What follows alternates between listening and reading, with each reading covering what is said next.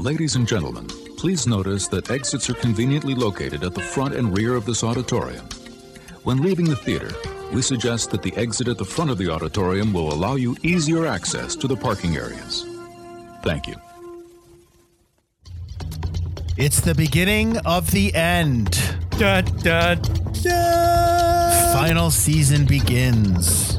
That angers me that he can't fold that pizza. I had the same note. Wait, do you not like that part of the movie? Because that's No, no, that's no, no. the movie. No. I thank God every day I know the lyrics to enter the same man. After brutal dumping. No, that sounds terrible.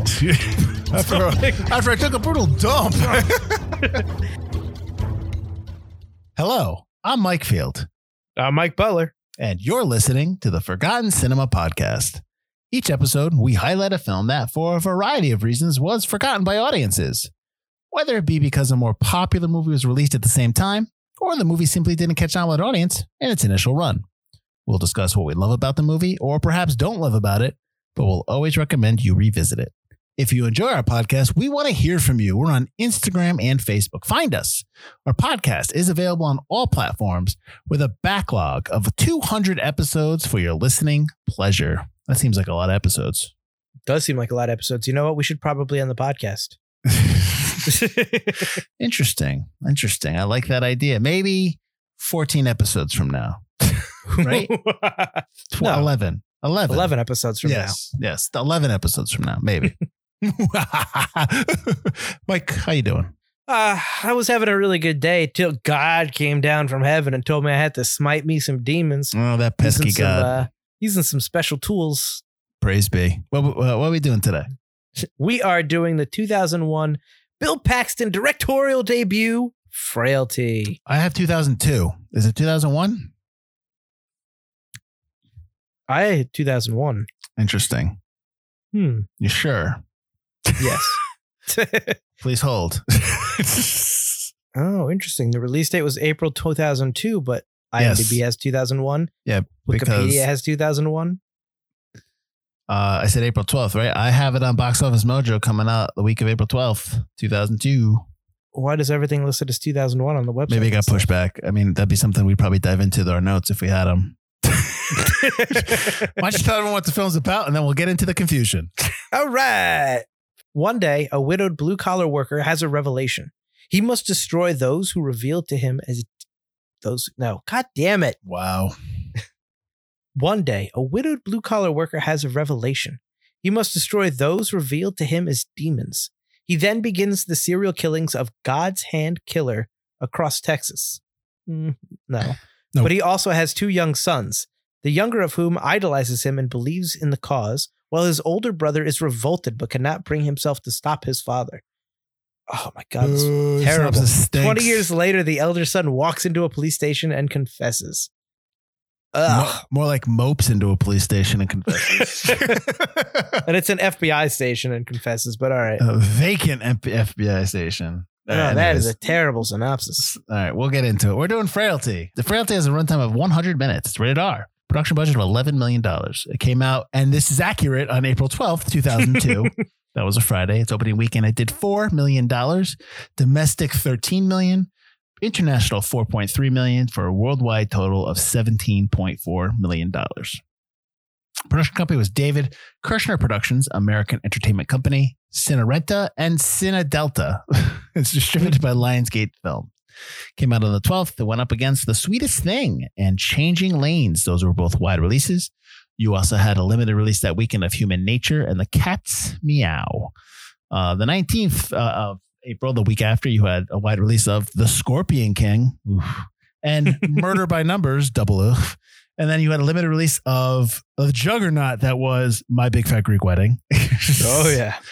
that uh, I think we've talked about in the podcast before that, that how just that movie just took over the uh, theaters. Uh, he also had a limited release that weekend of Enigma, which is actually a decent film. I, I recommend it.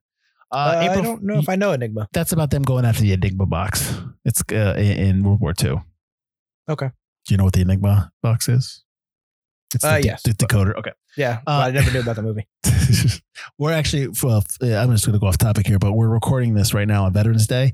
I've been so all, true. I've been working all day, obviously from home, but on the TV, I've had the Pacific on on HBO. I just, I, I'm sitting there doing, I'm sitting there doing my work, and I'm just like slowly turning around, going, "Ooh, what's going on?" so, anyways, uh, the week before April 5th, you had a wide release of High Crimes, National Lampoon's Van Wilder, and the movie Big Trouble. Uh, so, uh, not really. Uh, like I know that when looking back on these films, we're just kind of like they're uh, eh. There's nothing that really jumps out like, oh my god, I remember them right. but I don't know. It's tough to kind of gauge like what was the expectation, anticipation of a lot of these films. You know, were people really anticipating the Ben Affleck, Samuel L. Jackson changing lanes film? Uh, you know what I mean? Like, Eh. you just don't know. You know, like you, just kind of can't ju- gauge it. I remember having an interesting plot enough so that I put it on our list, but Changing I really Lanes? don't remember. Yeah, Yeah. but I really don't remember much of the movie. It's a road rage movie. That's I know it's road what it rage, is. but it's yeah. yeah, it's, it's weird. This film was directed by Bill Paxton. He also directed one other film, uh, The Greatest Game Ever Played. Uh, actually, we lost Bill Paxton about five years ago, passed away, I think, of a heart attack, which was uh, gone too soon, really gone too soon. Uh, complications due to surgery. Right. You're right. That's right. Oh, it sucks. Anyways, written by Brent Hanley, who has done The Bottoms. That, that's uh, that's in the script stage right now. He's also did an episode of Masters of Horror. Uh, cinematography was Bill Butler, who was nominated for an Oscar for One Flew Over the Cuckoo's Nest. He's also did Jaws and Grease. And I say Jaws because I felt Jaws in this film a lot of times in terms of the look. Good old it. Uncle Bill. We'll get into that. Composer was Brian Tyler, who you probably remember for some uh, some of the Marvel movies. He's done Iron Man 3, Avengers Age of Ultron, and the more recent Scream from 2022. Edited by Arnold Glassman, who was uh, an associate editor uh, on Raising Arizona. He also did The Celluloid Closet and Forever Hollywood. And then produced by David Blocker, David Kirshner, and Corey Sienega. Blocker has done Into the Wild and Made in Heaven. Kirshner has done the TV show Curious George and the new TV show Chucky that's on Hulu. And Sienega has done Secondhand Lions and Miss Potter. Movie has a small cast, which I forgot, I think. Uh, I don't remember if I. It does have a small cast, which like okay. With Bill Paxton plays Dad Meeks, you don't really get his name. Um, he's in the TV show Big Love, movie Aliens, Apollo 13, A Simple Plan. I can't believe he's never been nominated, but that's okay. Uh, Matthew McConaughey as Adam Meeks. He plays his the older son of Bill Paxton. He's you're in the. We'll get into Or this. does Yeah, he? exactly. I, by now, everyone knows we spoil films. So if you haven't watched Frailty, turn this off and go away and come back. But if you have, here we go.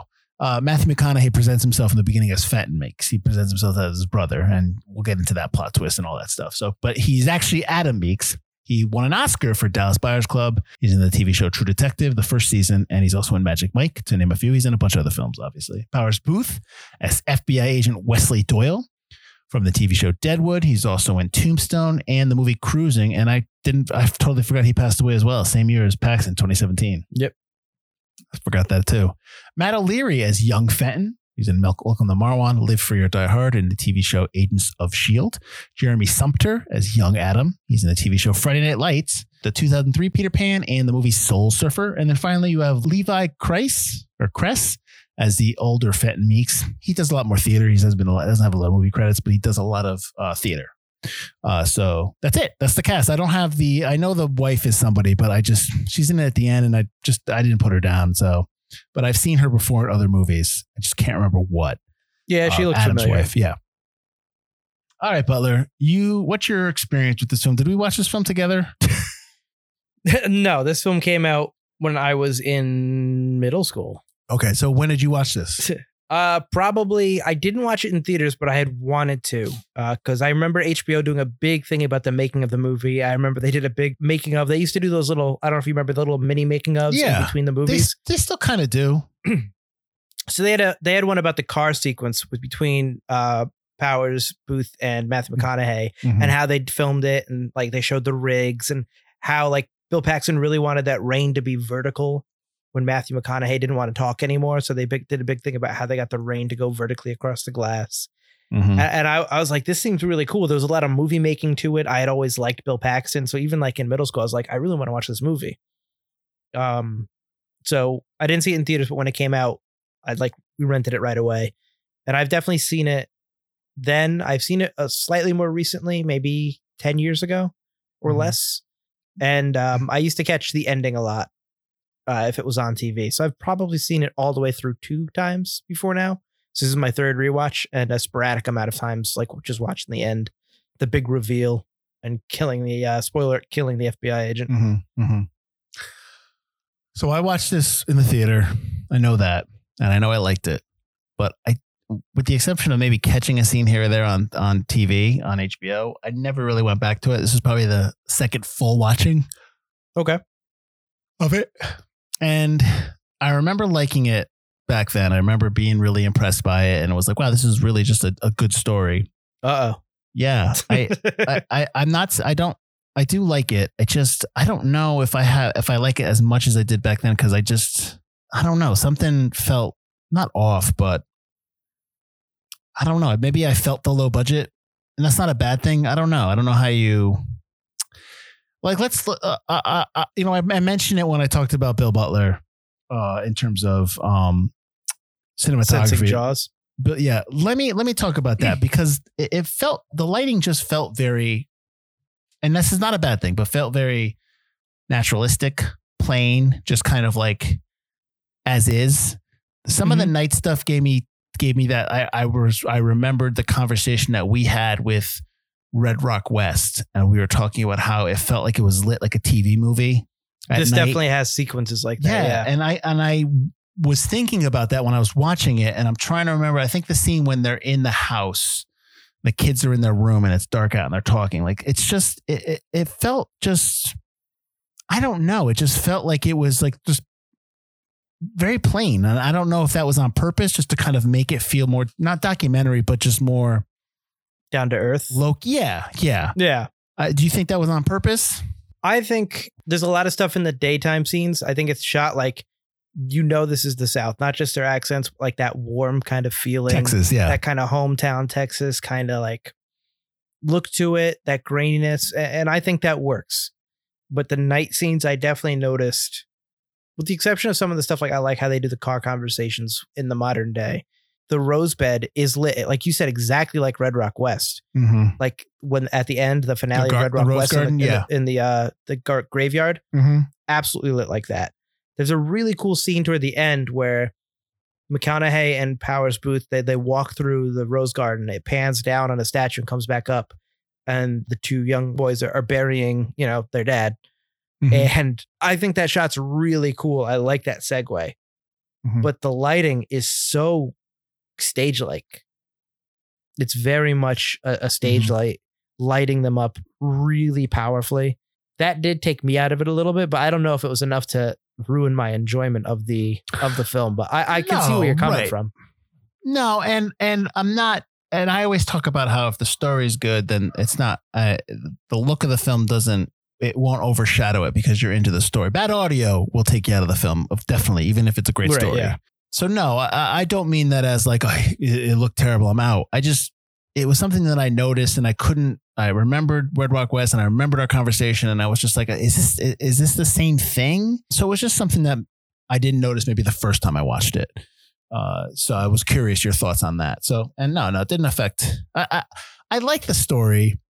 It just I don't know if. Uh, let me give you something that and and I'm asking these questions in terms of like asking you should I not like it because I don't know. Um, there's some there's a couple things I don't like in this film. Uh, that or one one thing I don't like that you can't you're not gonna be able to talk me out of. but um, I just felt like when McConaughey was when you when he's give telling the story when you first see him at the FBI headquarters and the whole his whole conversation it just felt very mopey like he felt very one note very like like the way he was talking it was clear he was being effusive on purpose Do, does that make sense Yeah, I mean, he definitely was there to tell the story and literally try to get more out of, you know, the FBI agent trying to get more out of him, him trying to get more out of the FBI agent just for the audience's sake. mm-hmm. So if it if that's what you're getting at, I do agree with that. I mean, I still think it works. well let me Uh, ask but if you you're just oh, talking his ahead, ahead. attitude in general, he just Mhm. murdered his brother, he uh yeah he didn't but Or when he tells you destroyed his brother. Well, here's the thing too, and this is the only time in the movie where where you where the uh unreliable narrator comes in because when you first see it, Fenton shoots himself. And so he's lying. That's true. Yep. You know, and that never happens and I'm just like I wonder why you you you deliberately like deceived us. It- it- but you don't do it throughout the entire movie except that one moment.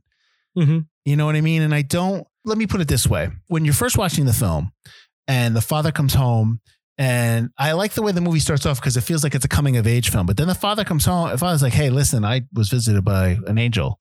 And it's so matter of fact. This is what we're doing. And it was just so like, it felt like this, why, why, it felt like it's just business as usual. And which is good. Right. But then when he lays his hands on the people and he's like, "You didn't see, you didn't see," because we're seeing through Fenton's eyes right now. We're, Right. We think we're seeing it through We're Adams. being told, seeing it- yeah. right. And but you're still left up in the air in terms of like, do I believe him or not? Like, is he, you know, is this legit or not?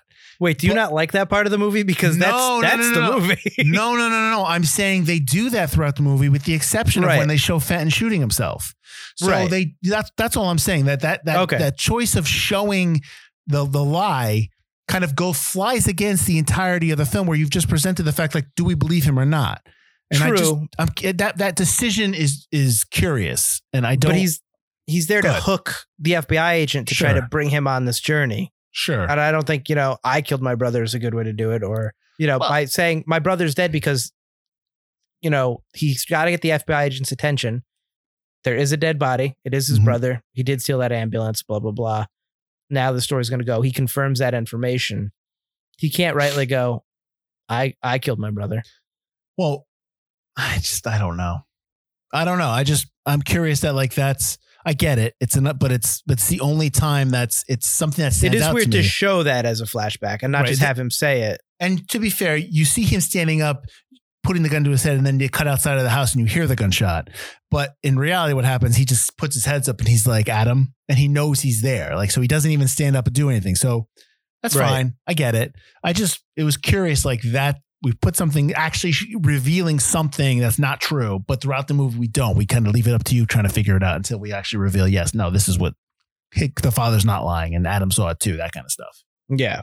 Um, so that that was something. But one thing that you're not gonna change me on, I don't like when they do the Fenton head in black.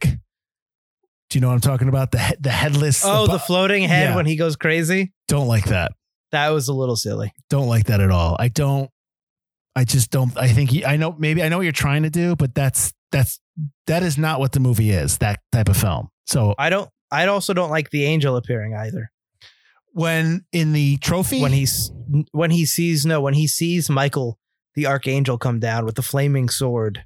oh right, right. I I do like the I like it. Like it looks cool. But when you showed me that his whole vision was of an angel was just a light shining on a trophy, it makes me go, "Ah, "Is this guy just going crazy? right. Is the yeah. light just shining?" But when you show me him looking at his car and it becomes a cathedral with an angel, I feel like that takes me out of it. Like, okay, yes, this is how he described it to you, but he also described the trophy thing. Mhm. So why is he now getting this like 4K definition, like super super IMAX version of of Michael the Archangel coming down with this flaming sword? I think it should have been something still kind of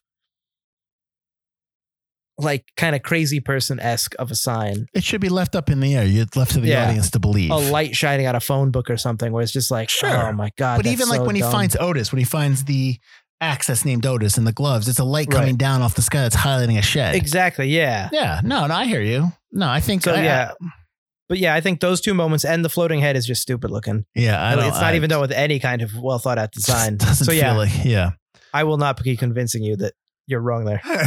That looks bad. and I At know least it's short. I'm- yeah, exactly. And I know that I'm always negative on voiceovers, but I actually don't mind the voiceover in this film because he's telling a story. He's starting off by telling us a story. Oh, and it's- absolutely, yeah. and it's needed. The voiceover is, is a needed part because he's telling Doyle this story and us. It's not a voiceover tossed in there because we need to have filler. We don't. We haven't explained everything properly. So I don't mind the voiceover in this film. No, I also like. I know the twist is obviously that he's telling Fenton's side of the story, but he's Adam. Right. And you know, at first it's like, oh, it's part of a twist. But when you watch it again, I feel like it gives it more of a layer because it's even though Fenton becomes a demon, Mhm. quote unquote, or just a bad person, whatever they actually are, who deserve to die. It's showing that Ad, how Adam kind of has has grown to understand where Fenton is coming from. He, Mhm. even though he has to kill him and he became a terrible person, Adam understands why Fenton was the way he was, why he doubted what he doubted, why he ended up killing his father, all that kind of stuff. And I, when you watch it again, it gives more depth to the character of Adam, who as a child doesn't have much depth. He's just like, yeah, dad, absolutely. Yup, nope, nope, dad, dad, dad. Praise Yep, be. yep, yep. I Praise- pray for G. That's the thing to they pray a lot to God, but I've never said never seen him go to church. I thought the same. Uh, that's one of my notes. Is they don't talk about ever going to church. Yeah. all of a sudden they're very religious. Although Adam is obviously singing the uh singing a religious, Oh, it's fine. kind of child I mean, sound at the beginning. I, but I get it. I mean, but, but like you kind of want that if they're so super religious. Like, can we see him one time coming out of the church? I agree. I agree with that. Yeah. I do like when they get into the car. This is in the present, and Mhm. Adam gets in the car and he kind of doesn't want Doyle to touch him. Uh, if he's like, no, I got, Yeah. I do I'll- like I'll- that I'll moment. Yeah. Uh, and because that's another thing. So, movie, we talk about this a couple times and we've kind of broached it a little bit. Movies that, that have a twist, um, when you go back and watch them again, you know, you know what happens. So, uh, I, I'll say that I, I'm not going to say that this movie does a really great job of uh, engaging me where I, I know the twist is coming, but I'm still hooked. I Mhm. still I think it's 50-50. I think there's some moments where I'm just like, okay, you know what I mean? Like they kind of tip It- their hand a little bit too much sometimes. I was gonna say it's a little heavy-handed, um, more so than like The Sixth Sense. Whereas you watch The Sixth Sense again, it's all these little things you notice. Mhm. Whereas in this, it's like, how about your mom? How about your mom? keep How saying your the mom? mother thing. How about yeah. your mom? How about your mom? I'm like, holy shit! I never noticed how much he mentions the mom. Or the way, just the, also the way that and I talked about it briefly. McConaughey's playing Adam, older elder Adam character, very effusive, very like one note. At times, it just becomes a little. I'm not saying it doesn't work. I just think sometimes it becomes too much, where it's like, why are you? You're obviously clearly hiding something. You know what I mean? Like, I, I- so I think you know that, that's all. Just a little bit. Now, I'm not saying it's completely off. I just think it's a little bit too much. It does work if you're talking to Adam. I don't like that reveal. I think Yeah, that Yes. line should a line very similar should be said by the FBI agent Mhm. having understood it. Yeah. The whole thing is he's trying to get the FBI agent to understand the story. So that should be the FBI agent and then our audience realization, Mhm. not him just turning around and saying it in a faux villain kind of Mhm. dun dun dun Did, kind yeah, of way. Did, did you find the ending was a little long holding on Matthew McConaughey posing at the corner there? Did, did you find that a little too much? I used to like it. Like again, I've seen the ending quite a few times, like catching it on TV.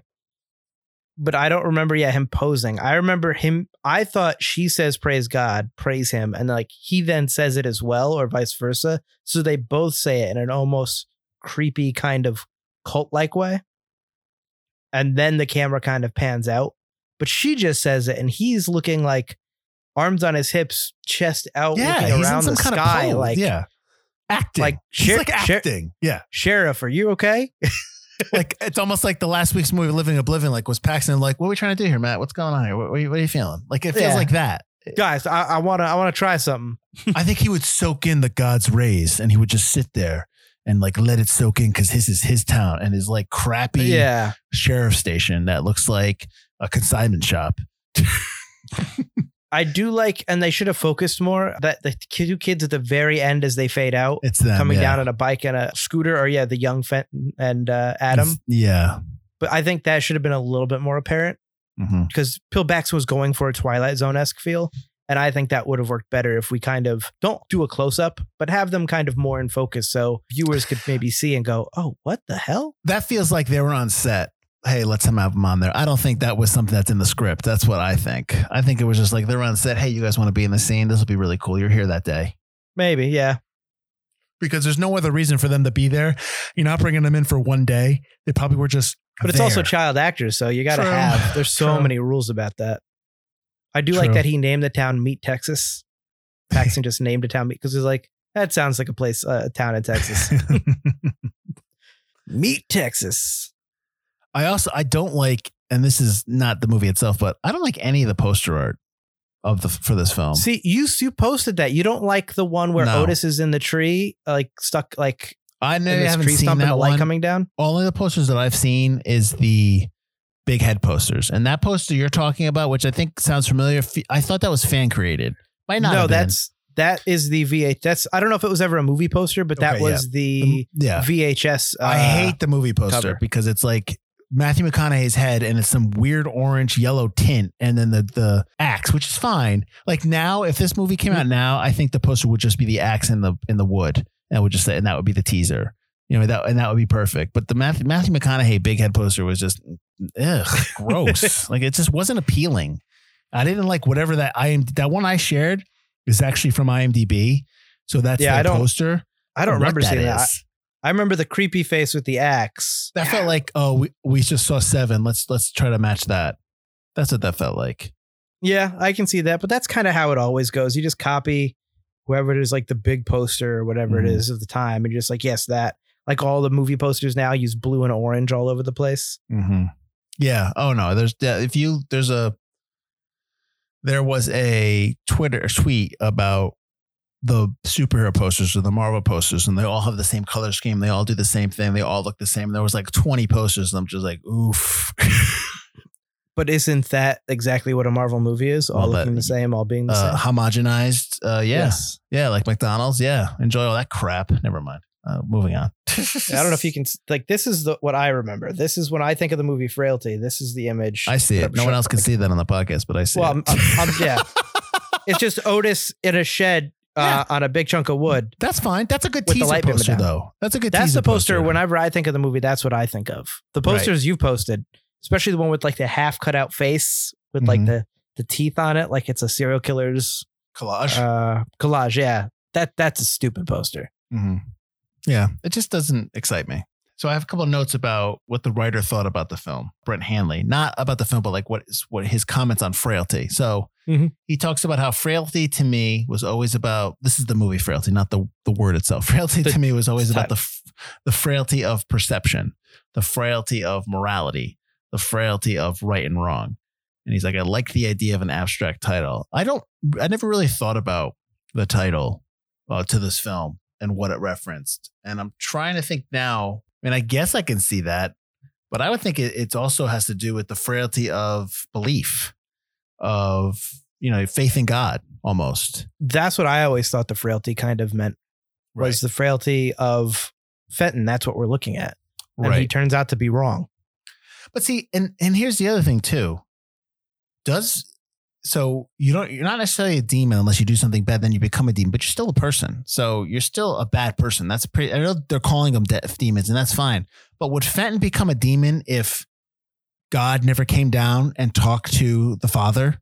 Because Fenton witnesses murder and he can't wrap his mind around it and it messes him up. And he or, or he was always fated to become a demon. He that's was a thing. demon, Was how do we know? Like that's and that's demons the always big have a wake up moment. Yeah, That's a big. we just know these are all bad people. We definitely know that, but we don't know anything else. right. And so I don't. It's it's interesting because it, it it's it's presented so plainly, but I think there's a lot of subtext to this story that maybe it's just not this story, but it still begs the question. I still think about it when I watch it. Like, would Fenton really grow up to be the way he is if he didn't witness what happened? Well, he talked. He mentions it. Um, Adam Matthew McConaughey's character mentions that it's like uh, the story of Abraham. Oh, right, right. Only you know God actually punished and had uh, Dad Meeks struck down because he was instructed to kill. He he never says implicitly, but he says God told me something about you, son, and I don't want to believe it. Right. Um, so we don't really know exactly what he told him, but he probably said your son's a demon. You got to He's get probably rid of him. well. He's probably said yeah, but he can't he can't kill him until he's on the list. It never says how the list Yes. comes to him. Never says how the list. Never see So you- how. You got to wait till he stores six people in the basement. yeah, yeah. Never says that. And I mean, he could say like, you know, he's going to be a demon. So, I mean, but is there a chance to redeem that? Like, isn't God merciful? Like stuff like that. There's like, there's just a tons of questions that pop up with that stuff. God's not merciful, man. Read the Bible. Hanley also said, the writer also said that they used uh, The Night of the Hunter as inspiration for the script.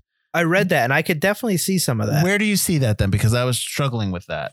the two kids trying to run away from an oppressive father, but still that always that idea of like that father power that like the, uh, the power parents have over you. You Mhm. run a want to run away, but you run away, but you can't. You know your father's a murderer, but you're still digging that ditch. Mhm. the fact that as the kids in Night of the Hunter are running away, you know, every time he calls for them, there's like a power to his call, Mhm. even though he's just a stepfather, just he's that father figure. And the world around them goes, just go to your father. You're lying. Even the sheriff, like, I don't think Dad Meeks had to kill the sheriff because the sheriff clearly was done with everything. Mhm. And most of their targets were from other towns and- and states. But, you know, I think there's a little bit of that in the in the relationship there. So there's a lot of, uh, I guess, different information around why the axe is called Otis. Did you read all that? I read it. I think there's one kind of true information, and then there's the fans coming up with really stupid information. Well, Paxton says that he talked about how he wanted the axe to have its own identity, its own personality. Right. He wanted it to be unique, and he had found the name in Pasadena when they were scouting. He met a homeless man who offered to, and, and he offered to give him money, and the homeless man didn't want it. He didn't want charity, so Paxton instead offered to buy the use of the man's Use name for the name, movie. yeah. He said, "Listen, fine, you don't want. I'll just. How about I want to use your name in my movie?" That's how he got it. Yep. Uh, obviously, that's from Paxton. That's the one I believe. All the other stuff is just. It's totally different. it's weird conjecture. Yeah. Yeah. Like what was the only the what was the what was the stupid one that I thought Only was- the innocent survive Yeah, or something come like that. man. You're just reading into that. Dear Only Lord. yeah, only the innocent survive. Yeah. It's just yeah. It's it's there's always people that read too much into stuff when the director just goes, it's a name. Mhm. You know, the script probably was just like a lead pipe, and axe, and gloves, because the axe and or the lead pipe and the gloves don't have any name. Mhm. But I think it was right to give the axe a name because he's right that when you cut to future Adam, I like that he's grabbing Otis because He's grabbing just Otis. an unnamed axe. He's It was just grabbing like, Otis in the giant dewy mess that's lit perfectly well. And yeah, I know. Oh yeah, the foggy, like that perfect blue Yeah, light, the yeah. perfect amount of mist. Yeah. But I like that he's grabbing Otis and not some random axe. Oh, it yeah, just shows no. like that that bequeathment of like father to son. And if you didn't have a name on it, it could just be any old axe. hmm But yeah, Passes only the innocent survivors. freaking dumb. Paxton also talked about, and we had talked about this maybe about 10 minutes ago about movies that have a twist, you know, second viewing, does it change? You know, can you appreciate it? He actually talked about that.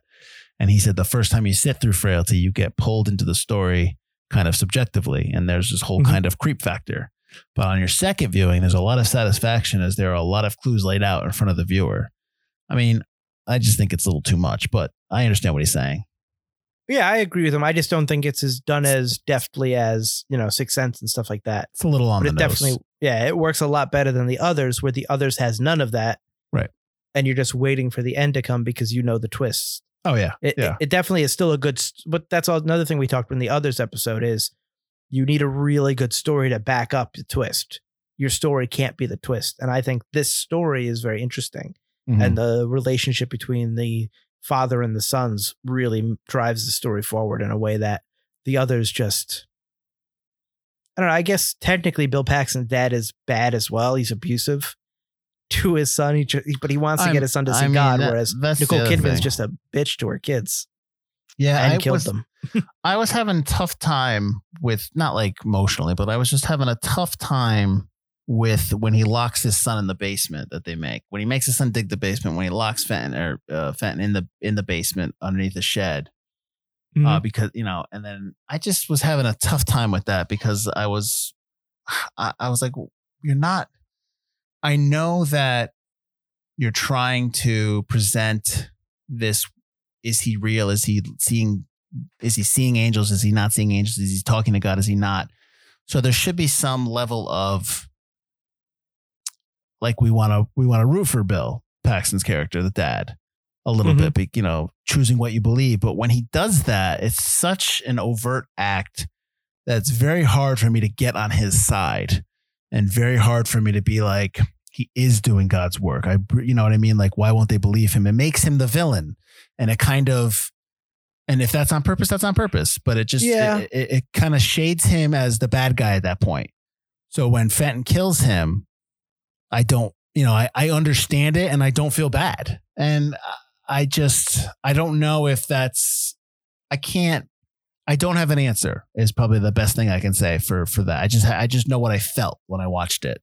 I don't know if I feel that way when he's digging the basement because you get a lot of moments where Bill Paxton's like, I'm trying to teach you something, boy. Sure. Like, wear these gloves, get take these pills, and then like, did you pray? You probably didn't pray once, did you? Mm-hmm. And I feel like the basement scene, although yeah, that's that's tough. Uh, to to like again, like you said, not like I, I felt so bad for the kid, but it's- tough to reconcile that character, like you said. Mm-hmm. But at the same time, he's he's already given you the clue that God told me something about you as well that I don't want to believe. Mm-hmm. So there's there's something about his son, and he killed the sheriff, which is quote unquote the first person he's ever really killed. So that's almost like an act of desperation. Mm-hmm. So it dehumanizes him a little bit, but I don't know if that much. Yeah, I don't know if I really ever cared. Then again, you're you're set up that the dad's gonna die anyway. Yeah. so I think that yeah. kind of takes takes you out of the shock value of him getting killed. Mm-hmm. It's adult Adam talks about how his father died, and so you're like gonna wait for that during the story Mm-hmm. as the story plot clearly, and then when he says after the floating head appears on the screen, I had to kill my dad. Like you know it's coming. Then like that's just clearly gonna be the next scene.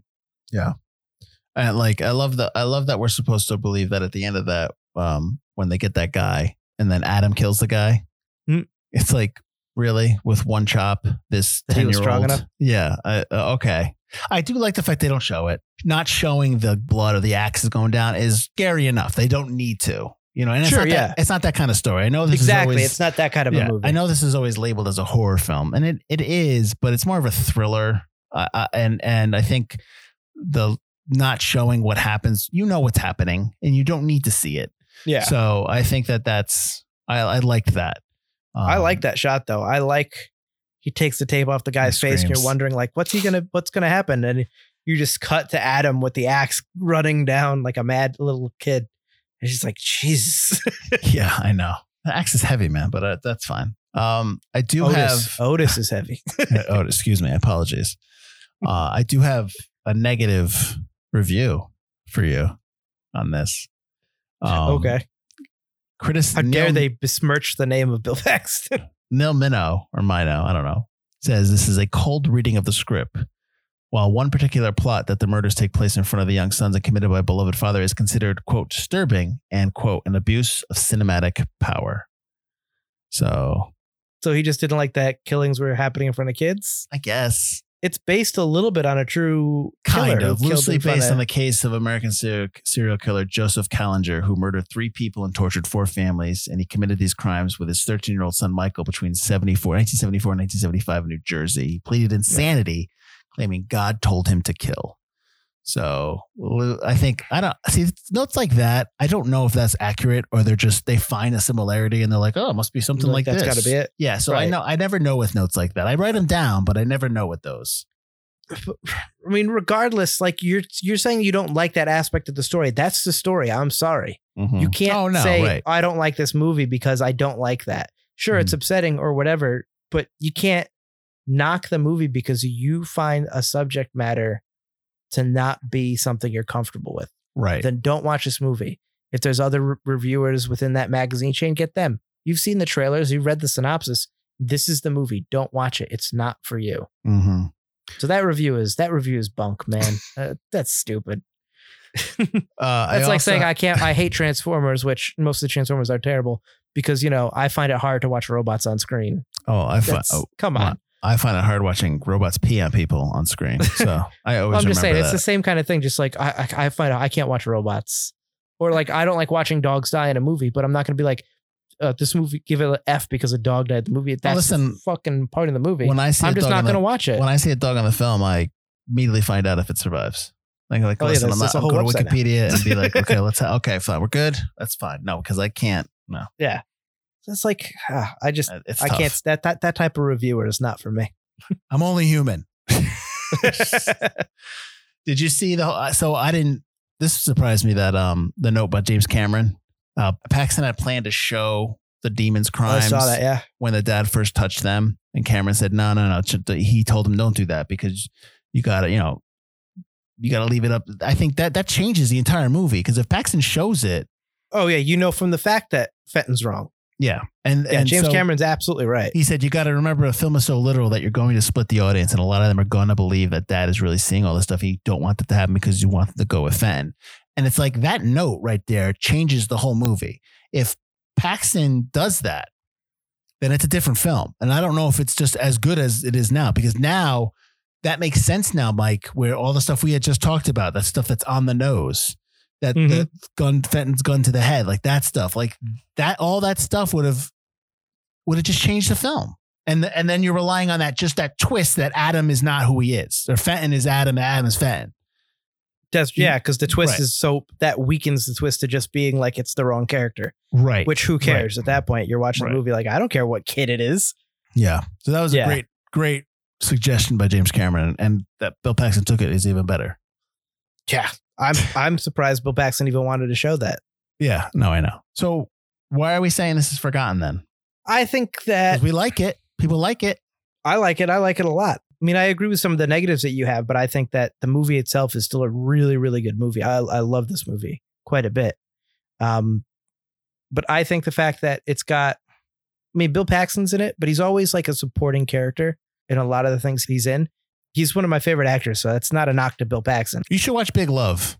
I've always wanted to. I think I watched the pilot episode and I just never continued. Yeah, he's really good. That's a really good show. I, I think that him being the only real star power it, and Matthew McConaughey, Mhm. um, but he's not really in too much of it. He kind of disappears once the car ride starts, Mm-hmm. and you don't see him again until the end. There's a large chunk without him. Mm-hmm. I think that that kind of hurts the film. I think that, like you said, it's not a horror film, but it's a little more intense than your average thriller or a little more supernatural than your average thriller. I think that hurts it as well. Th- those things are probably what hurt it most of all. The fact that it's kind of low budget and indie, it wasn't like a big release, Mm-hmm. but I think it kind of gained a little more popularity than it did in the theaters because obviously it didn't do too well in the theaters. It did enough. Um, but I think a lot of it's home video, a lot of it's it's got like a cult following, I feel like, more than anything.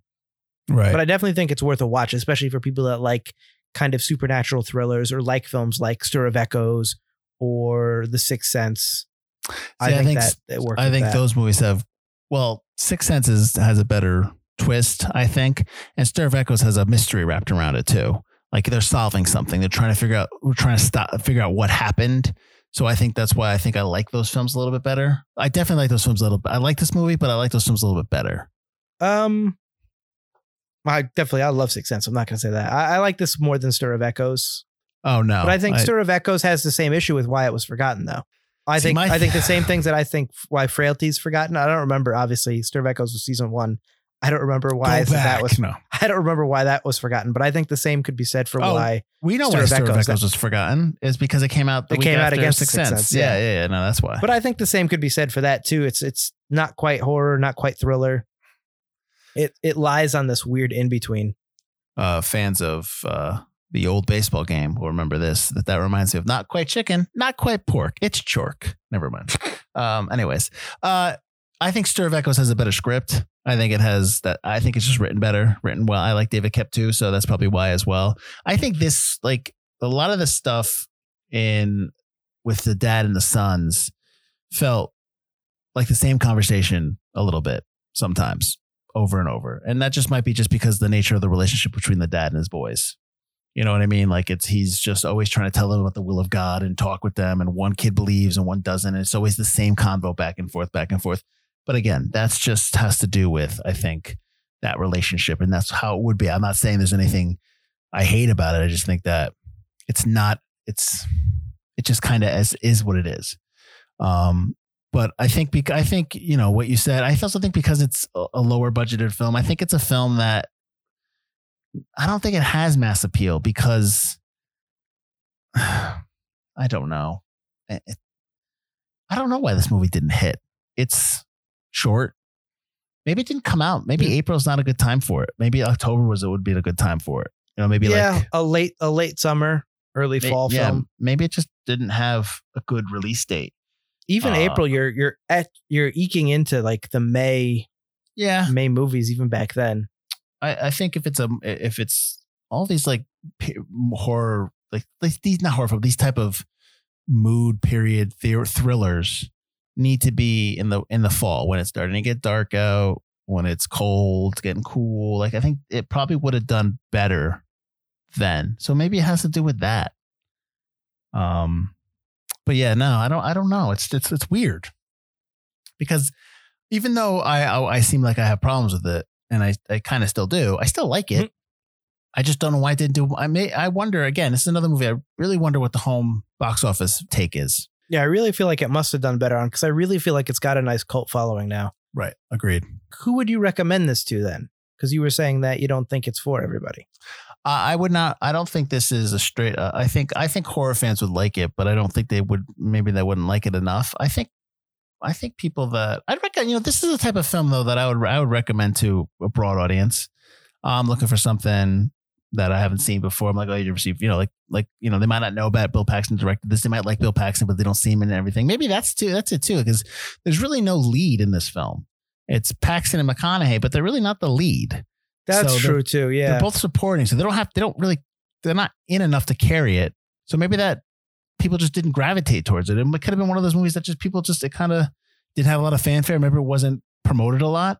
I, I would recommend this to anybody that likes movies, that likes to watch films, and you know, it's it's we talk about we just complained about we talked about how we don't like the Marvel posters. We talk about how movies are are all the same. This is one of those movies that's not. So even though we're True, talk- yeah. we're debating it, it's still worth a watch because it's something different. It's something new. this is Stephen King's favorite horror film from that year. Yeah, he he says that a lot. I think I think if if if if King did this film, I think it would have a lot more juicy stuff in it. Do you know what I mean? Like I think he would. I think this movie walks up to a line with the kids in certain things, and I think if King wrote this, it would go oh, for further. sure. Yeah. And I think that It definitely feels a little bit like a King story, though. Like I don't think I wouldn't want a remake of this film, but I would like another version where because I imagine there's other people in the world that God is taught that God meets and talks to.